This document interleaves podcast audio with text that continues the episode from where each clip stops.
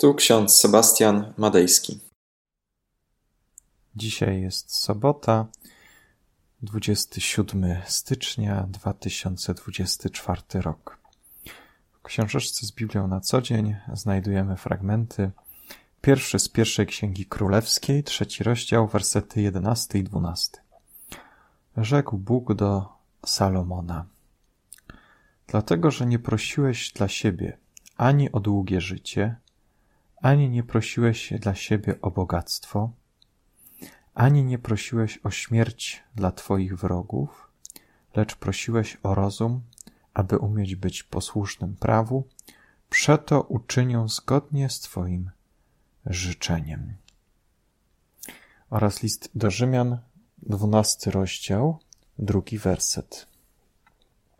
Paweł napisał: Nie upodabniajcie się do tego świata, ale się przemieńcie przez odnowienie umysłu swego, abyście umieli rozróżnić, co jest wolą Boga, co jest dobre, miłe i doskonałe.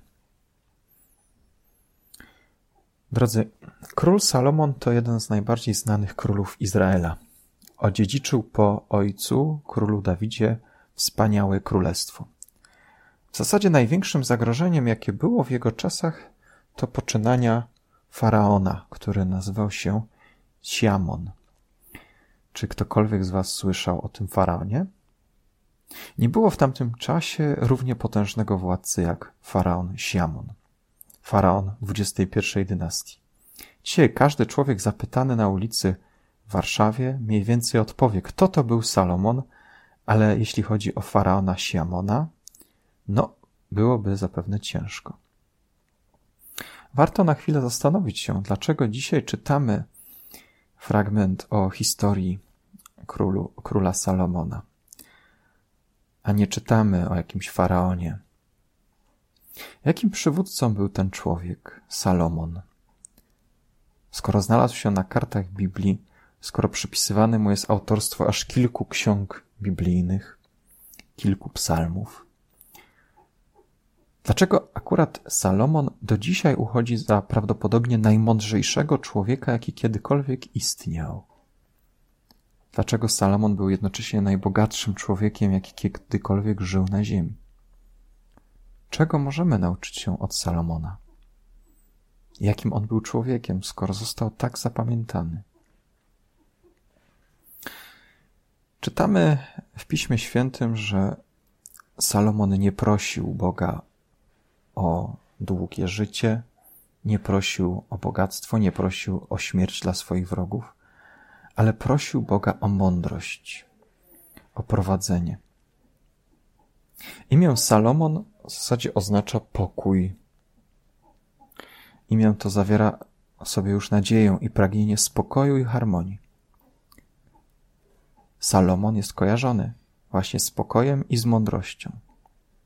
Tradycja żydowska i chrześcijańska obdarzyła go przydomkiem mądry, hebrajskie hakam, ponieważ był utalentowanym sędzią i sprawnym administratorem. Trzy elementy jego życia sprawiły, że został on uznany za mądrego. Po pierwsze, Salomon postępował sprawiedliwie. Kiedy dwie kłócące się o dziecko kobiety przyszłe do niego, wiedział doskonale, że prawdziwa matka nie pozwoli skrzywdzić swojego dziecka. Poświęci swój własny komfort, wygodę, a nawet życie tylko po to, aby uratować życie swojego dziecka. Historia ta nam pokazuje, że dobry przywódca powinien być sprawiedliwy i konsekwentny w swoim postępowaniu. Powinien znać ludzką naturę, a zarazem powinien przestrzegać prawa, ponosić odpowiedzialność za swoje decyzje. Po drugie, Salomon umiejętnie potrafił dobierać sobie współpracowników. Wiedział, że zarządzanie ogromnym państwem jest niemożliwe bez odpowiednich fachowców. Nie starał się robić rzeczy, na których się nie znał, więc zorganizował gabinet królewski złożony z ekspertów. Była to bardzo mądra decyzja, bo sprawiła, że Salomon nie musiał robić wszystkiego samodzielnie. Z tej decyzji możemy nauczyć się, że przywódca powinien inspirować wspierać innych członków zespołu. Nie można ludzi tłamsić swoimi wizjami, ale odpowiedni lider powinien rozpoznać talenty swoich pracowników. Salomon to potrafił.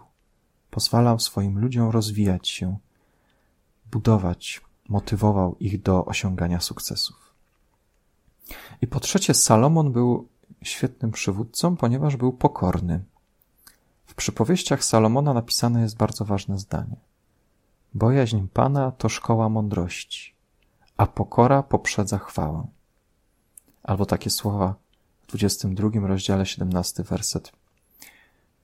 Nagrodą za pokorę i bojaźń Bożą jest bogactwo, cześć i życie. Zatem każdy lider powinien być pokorny i powinien umieć przyznać się do błędu. Salomon podczas swoich długich rządów popełnił wiele błędów, jednak potrafił się do nich przyznać. To są tylko niektóre wnioski płynące z historii króla Salomona. Warto zagłębić się w tę historię i regularnie czytać przypowieści Salomona albo księgę kaznodziei Salomona. Jest w tych tekstach ogromna, ponadczasowa mądrość. W sposób praktyczny może również i współczesnemu człowiekowi pomóc w prowadzeniu domu, biznesu, budowaniu mądrości. Te teksty są jednym słowem ponadczasowe, bo przekazują mądrość pochodzącą od Boga. Tak jak wspominałem, Salomon był człowiekiem ogromnej mądrości. Wygląda na to, że Salomon, mimo ogromnego bogactwa, mimo ogromnej władzy, mimo licznych żon, cierpiał na pewną pustkę w swoim życiu. W swojej mądrości nie potrafił zauważyć niesprawiedliwości, jaka działa się na ulicach jego miast. Być może był zbyt oddalony od ludzi i od ich realnych problemów. Jezus powiedział, cóż bowiem za korzyść odniesie człowiek, choćby cały świat zyskał, a na swojej duszy szkodę poniósł? Albo co da człowiek w zamian za swoją duszę? Wyobraź sobie teraz na moment. Jesteś Salomonem. Jesteś młody, jesteś zdrowy, zostajesz po swoim ojcu królem i słyszysz od Boga pytanie: czego chcesz? Jest to najbardziej interesujący moment w biografii Salomona, bo Bóg pyta, czego chcesz, a cokolwiek będziesz chciał, to dam ci. Oto niesamowita propozycja. Każdy z nas czegoś chce. Jedni chcą zrobić wspaniałą karierę, inni chcą zarobić masę kasy, inni chcą kupić komfortowy, drogi samochód lub dom. Ktoś inny chce mieć piękną żonę lub męża, długie i szczęśliwe życie, a Salomon zapragnął mądrości. Mądrości od Boga. Czy ty pragniesz tej mądrości? Z mądrością od Boga będziesz mieć to wszystko, a nawet i więcej. Tego Tobie życzę, abyśmy modlili się o mądrość od naszego Pana i Zbawiciela. Amen. Wszechmogący, miłosierny Boże, dziękujemy Ci za to, że Ty nam dajesz tak wiele. Dajesz nam swoje słowo, dzięki któremu możemy się uczyć, możemy zdobywać mądrość, która jest ponadczasowa. Prosimy Cię, abyśmy nie upodabniali się do tego świata, ale przemieniali nasze myślenie, abyśmy ku Tobie się zwracali ze wszystkim. Amen. A pokój Boży, który przewyższa wszelki rozum, tak niechaj strzeże serc naszych i myśli naszych w Panu naszym Jezusie Chrystusie ku żywotowi wiecznemu. Amen.